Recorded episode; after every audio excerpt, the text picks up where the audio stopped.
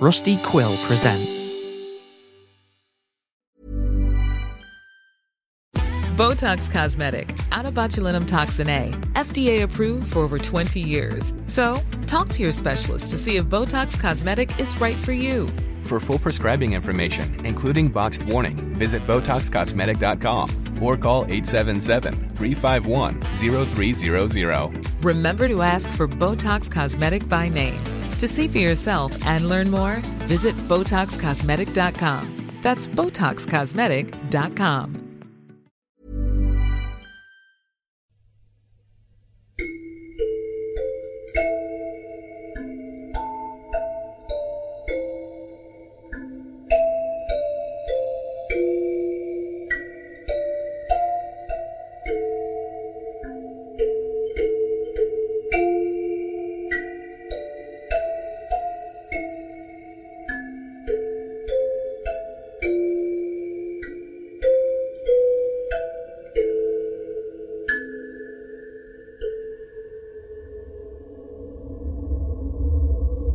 You're listening to Hi Nay by Motzie Dapul. Episode 2 Ginaw.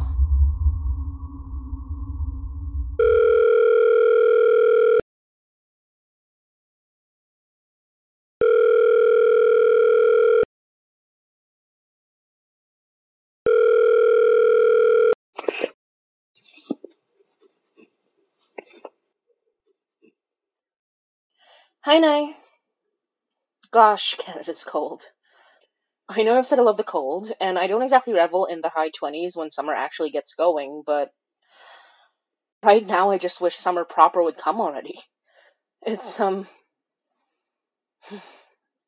It's been a tough day. So, remember the thing I mentioned in my last call? The, um, ugh, the rotting thing?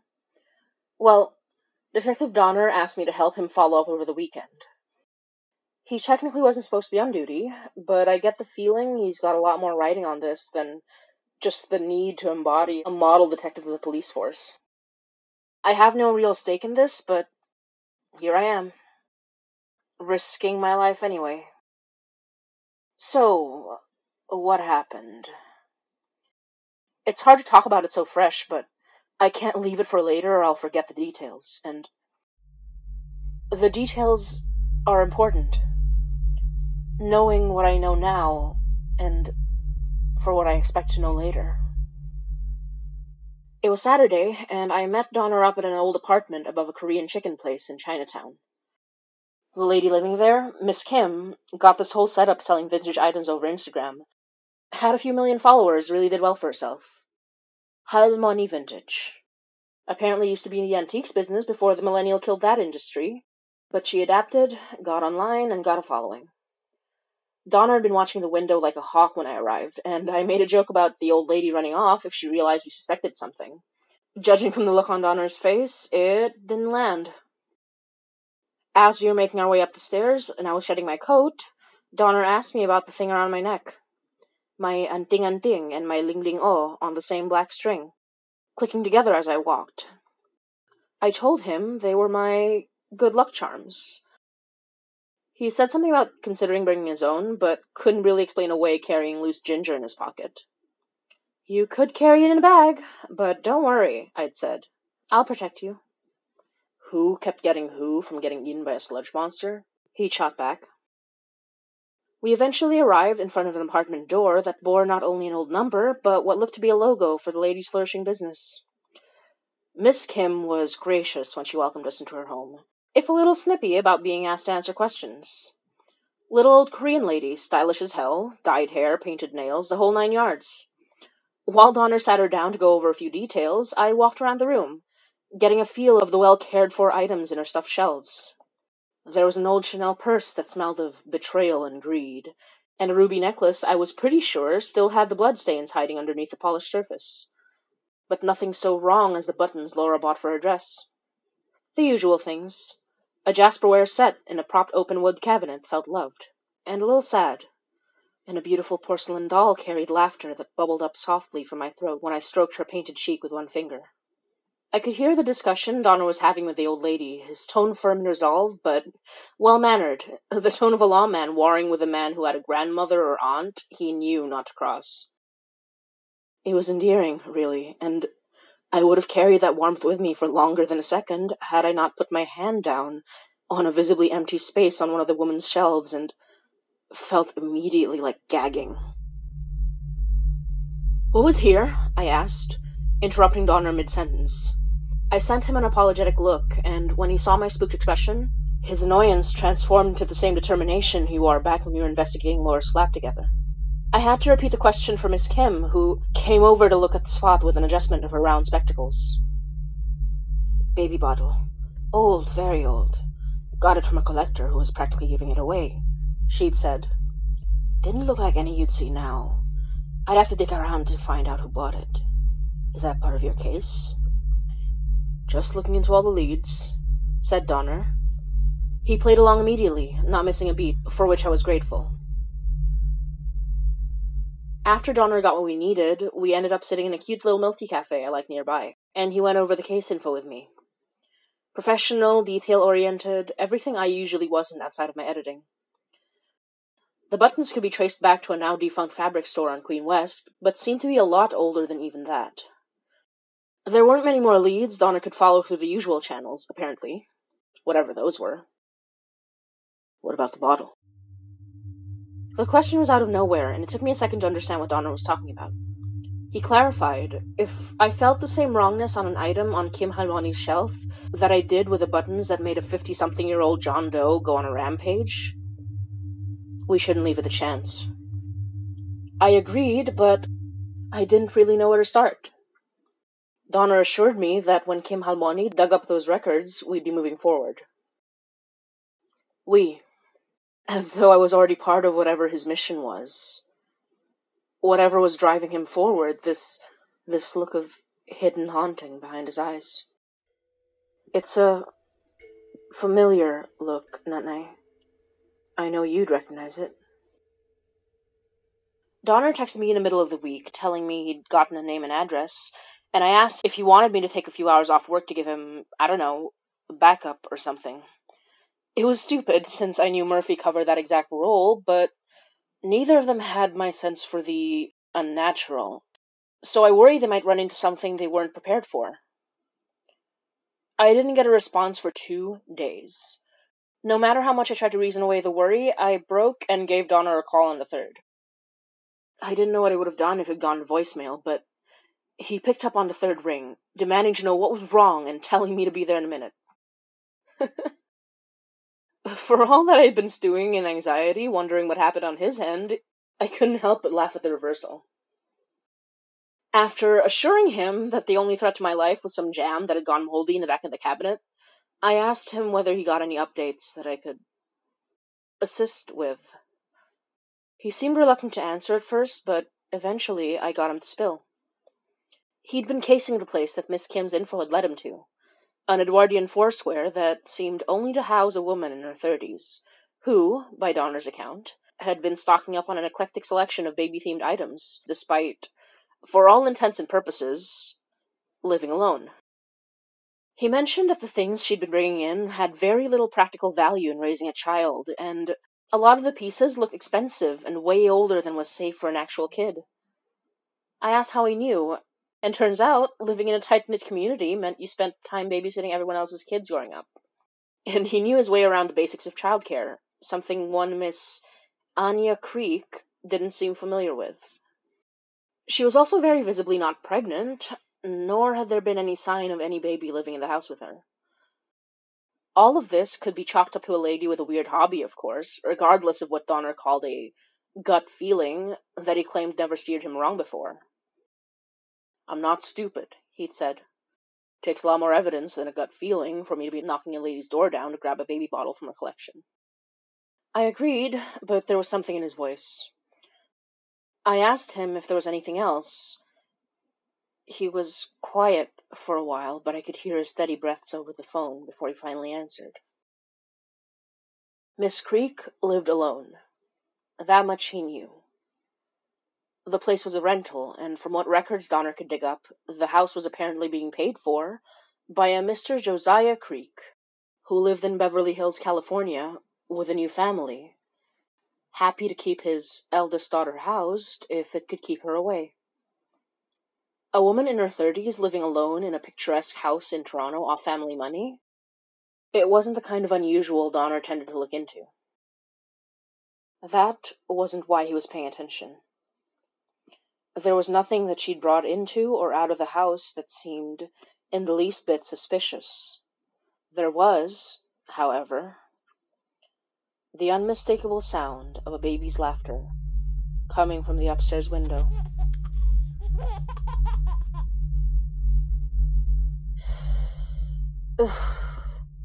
this was definitely a bad sign. Reminded me of the last time a baby tried to murder me.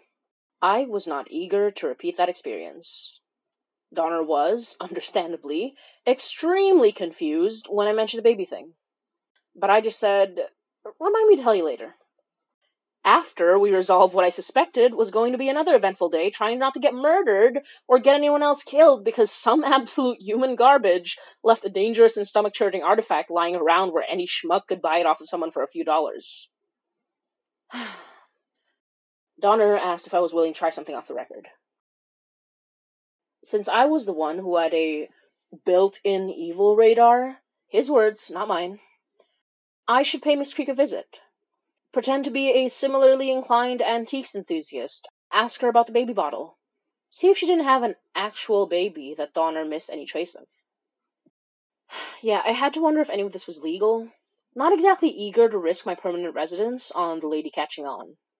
Donner pointed out there was nothing illegal about asking to be invited to someone's house to bond over Victorian era antiques, and it wasn't like preemptively saving a woman from death by evil magic could go in a police report.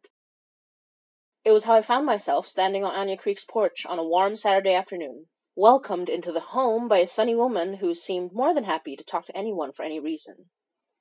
I'd called ahead, and she didn't hesitate to invite me over when I mentioned I was interested in taking a look at her collection. She seemed nice enough, a bit frazzled, a bit like that Tolkien quote about too little butter spread over too much bread. Her home seemed a bit sterile, apart from the little glass shelves of sweet looking knickknacks, clearly well cared for, presented to a lonely audience of one. They reminded me a little bit of my elderly aunt and uncle's home back in the Philippines. Shelves lined with tiny porcelain pasalubong, souvenirs from their own travels or ones they got from family members. The difference was that it was clear Anya had never owned any of the things she was presenting. The images of warm, well traveled, sentimental little families, preserved in memorabilia not her own. The distinct absence of family photos in the hall, as she invited me up the stairs to view her latest collection, only emphasized that lack. The second floor felt surprisingly cold for the warmth of encroaching summer. I commented on her air conditioning working up here, but her eyes seemed to glaze over when I said it. She led me over to her special nursery, as she called it, without ever acknowledging I said a word. This room was colder than the rest, despite the bright rays lighting the entire room from the old window. In my mind, I knew it made sense for a room presenting the tableau of a perfectly preserved old nursery to be this cold. But it wasn't just the temperature that chilled me as I stepped inside. Nothing about this room felt warm. The beautiful, meticulously crafted crib in the middle of the room looked forbidding and sharp, and the bottle placed in the center of its lace white cushion somehow more so. Anya asked, in a quiet voice, for me not to touch it. I really didn't want to. For many reasons, not least of which was that I didn't want to upchuck my breakfast all over this nice woman's collection. I turned her attention to the hand painted wall, asking where she got the designs, and I put my hand as close to the bottle as I could, without touching it or the crib. My hand flinched away pretty much immediately, not just for the sense of nausea I felt hovering at the back of my throat, but also for what felt like getting too close to dry ice. I had to warm my hand under my other arm to get the feeling back. As Anya told me, she painted the walls herself. It's the kind of room I wanted my baby to have, she said. I asked if she was planning to have any in the future. She clearly had an amazing talent, pouring her warmth into a frigid room where her hopes seemed to live. She looked at me, and it was like she was staring right through me. And then she asked if I wanted any coffee. Once I could chalk it up to an absent mind. Twice was suspicious, in the very least, so I asked again. And this time she actually looked at me. That's a silly question, she'd said. The baby's right there. She gestured to the bed. And I felt enraged. I looked up and around as I shouted, Whoever you are, whatever you are, leave this poor woman alone. Anya looked startled, blinking back shock as she tucked her hands under her arms, the first sign I could see that she even felt the cold, if at all. She seemed to shrink into herself, like watching the time lapse of a withering flower. I couldn't stand another second of it. I reached out over the crib's wooden frame to grab at the bottle, the contents of my stomach be damned. When I felt the freezer burn grip of a long fingered hand on my wrist, right before I touched the cursed object. And I looked up, right into the empty eyes of a long dead man, I think. His snarl the last thing I saw before the world went dark.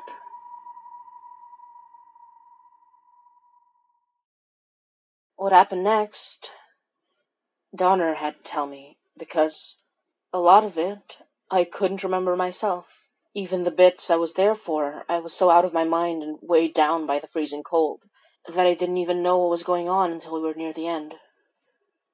Donner told me about how I'd been in the house for a lot longer than anticipated, and he decided to give me a ring to check on my progress. Nothing had changed from the outside looking in, but when he gave me a call, it went straight to voicemail. And since I'm the kind of person for whom voicemail is a Canadian concept that I thoroughly refuse to acknowledge exists in my own life, he was rightly worried. Had a whole plan to fake picking up a friend, or whatever excuse he could come up with by the time he was knocking on the door. Nobody answered, and he tried a couple more times, ringing the doorbell and all, but nobody was coming, and he couldn't hear anyone moving around in the house. Went around the back, tried to test the doors and a few windows, but it was all pretty secure, it seemed. And though he claimed he wasn't entirely sure what he saw, it wasn't a mystery who he saw glaring down at him from the back window. An out of place strange man with eyes like he'd kill me if I tried anything. I could tell he was trying to downplay the worry, at least, I hope he was. Otherwise, he's just the kind of man who thinks trying to kick down someone's front door is a reasonable course of action. It was the right one this time, but still. He walked in, ready for just about everything except the door slamming shut behind him, and the windows darkening as though covered in snow, locking him in strange, otherworldly darkness. He didn't say if there was a few more attempts for breaking the door down, but he did say there was no way out, and his phone still worked, but completely cut off. So in one hand, he held the phone up, shining its flashlight over the first floor hall, and in the other, he eased the safety off his gun. He noticed the cold pretty much immediately. He only realized it was getting worse as he checked every room on the first floor and started seeing his own breath clouding up in front of him.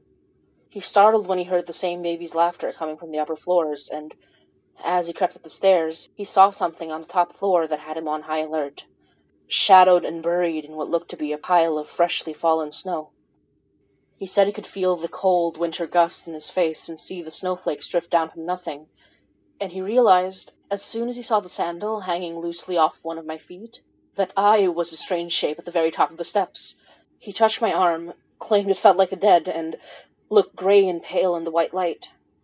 His hand went right for my neck to check my pulse, under my nose to feel if I was breathing.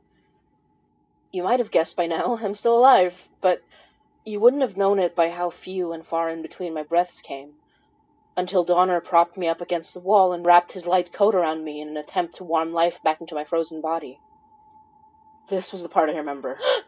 when I gasped awake, to a deeper chill than I'd ever felt.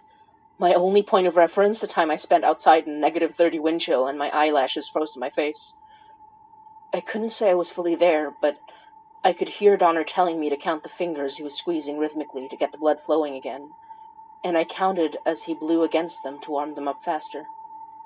My clearest thought was wondering why I'd be wearing sandals in the middle of winter.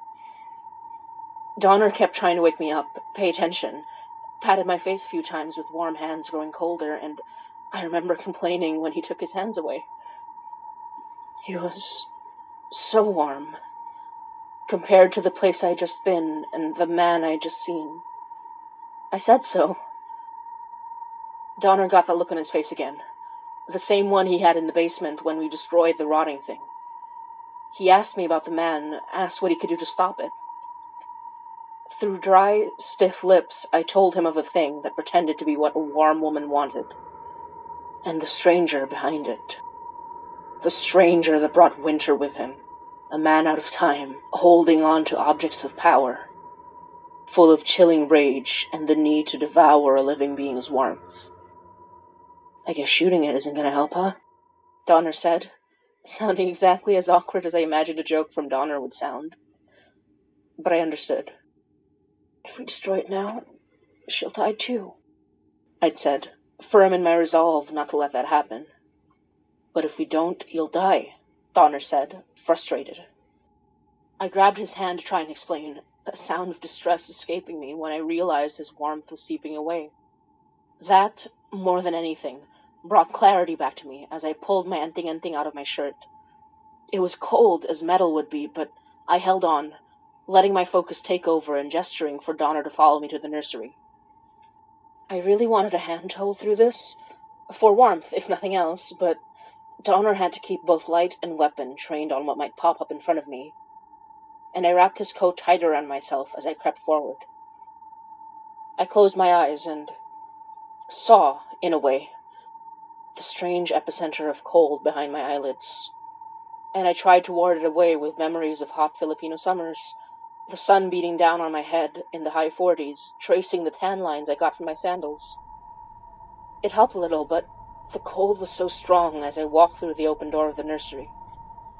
The rage caused sharp, painful prickles to erupt across my skin, and I opened my eyes to a sight that hurt more than it terrified.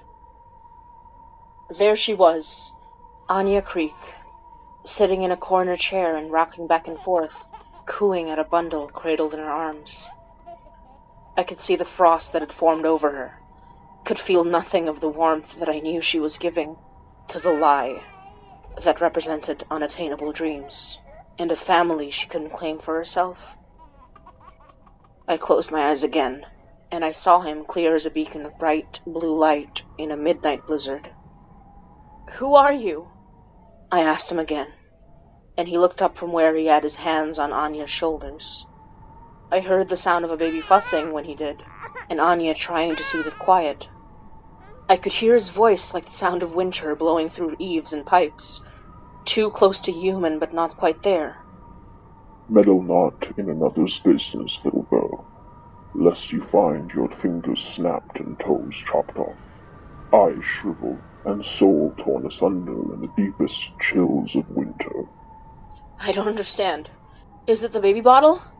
Are you trapped here? I stepped toward the crib that separated us opened my eyes and found the bottle where I'd last seen it, cradled like a child while an aspiring mother froze to death in the corner. I could free you, I'd said, and Donner asked me who I was talking to, his eyes trained on where Anya sat motionless. I wish not freedom, but vengeance, and I will let no foreign shit sunder me from what is rightfully mine. None of this is yours.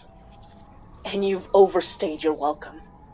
I grabbed the bottle and felt like I'd dunked my hand into liquid nitrogen. It hurt, and my hand wouldn't let go once it clamped on. I could hear the strange, chilling laughter echo through the room so loud I knew Donner could hear it too. But as dependable as always, Donner grabbed me by the wrist and used the butt of his gun to knock the bottle right out of my grip, sending it crashing to the floor. I heard the laugh transform to a yowl of rage, and I looked up and saw the dead man's face right in front of mine once again, hand on my arm and a deep freeze emanating from where he touched. But when he tried to reach for my heart, hand about to pass into my chest, it seemed to burn away. I still had my other hand on my anting anting, whispering, chanting, driving him away. Already he seemed to be disappearing, his rage taken by confusion and his own terror, watching himself fade away. I could feel the cold ebb, the warmth return. I could hear the baby crying, and I could hear Anya Creek begging for it to stop. Who did this to you? I asked, as the figure of freezing blue melted away like snow in encroaching spring. He looked at me with his empty eyes and smiled with all his teeth. An enemy you have now yourself made, he said, laughing merrily as even his teeth melted away, and his empty eyes, until there was nothing but a puddle of melted ice on the floor, and the scattered pieces of the old bottle. Anya sobbed wordlessly in the corner as warmth returned to the room and circulation returned to my limbs. The dark of the window sloughed off to reveal sunlight, and I sighed with relief. I tried to take a step forward, but my legs about failed me, and I nearly fell to the floor. But Donner was there, so I didn't. I didn't think Anya Creek would be particularly grateful. I didn't know exactly what she saw when she was under the power of that that man, but when she tried to throw a weak punch and screamed at us for taking her baby away, I knew she wasn't happy with us for breaking her out of it.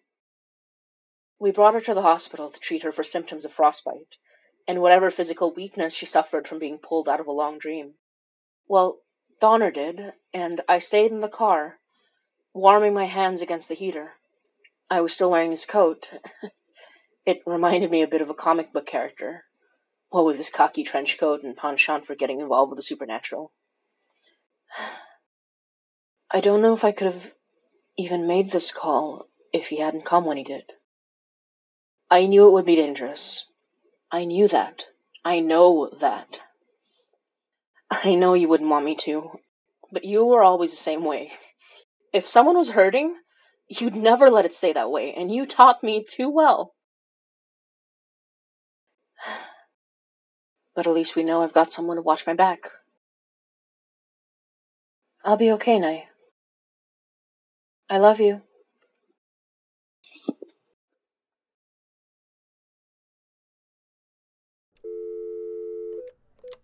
Mari, you alright? What's going on? Nothing's going on, Mom. Just want to check on you. Uh huh. What? I can't be worried that you retain the effects of supernatural corruption? Wait. Really? Is that a danger? No. Just messing with you. Though, if you do wake up and find that your toes have all fallen off, feel free to give me a call. Don't even joke about that. If you are joking. Can't really tell what with all the shit I've seen since we've met. I'm joking, yes. But now that I think about it, I remember promising you a story. Now's as good a time as any to tell it. Story? What are you. Oh, no way. Mm hmm. That wasn't a joke. Oh no. Buckle in, Donner, and let me tell you about the time a baby tried to murder me.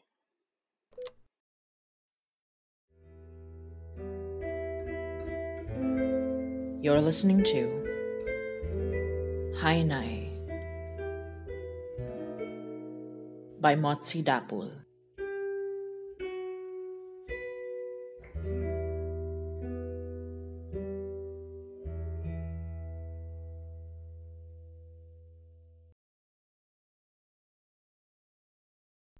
Hi everyone, this is Reg Geli, co-creator and co-producer of Hi Nay.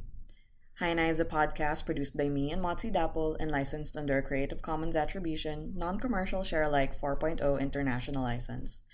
Today's episode was written and directed by Motzie Dapul, who also plays the role of Mari Datuin. The role of Donner was played by Leon Johnson. To subscribe, visit us at podbean.com slash pod or listen to our episodes on our official YouTube channel, Hi Space Nine Space Pod. For more news and updates, follow us on our Twitter, Facebook, and Instagram at HiNayPod and our official blog at hinaypod.tumblr.com. You can also support the production of this podcast by buying us a milk tea at Ko-fi or subscribing to our Ko-fi Gold at ko-fi.com slash hinaypod. That's ko-fi.com slash hinaypod. Or you can subscribe to our Patreon at patreon.com slash hinaypod. We've also launched our Redbubble store for official Hi Nay merchandise, and you can check this out at redbubble.com slash people slash hinaypod. Full episodes will be released every other week on Saturdays 9 p.m. Philippine time or Saturdays 8 a.m. Eastern Standard Time. We will, however, be releasing a special mini episode on December 12, so make sure to check us out then. Once again, thank you all for your support and thanks for listening. Botox Cosmetic, out of botulinum toxin A, FDA approved for over 20 years. So, talk to your specialist to see if Botox Cosmetic is right for you. For full prescribing information, including boxed warning, visit BotoxCosmetic.com or call 877-351-0300. Remember to ask for Botox Cosmetic by name. To see for yourself and learn more, visit BotoxCosmetic.com. That's BotoxCosmetic.com.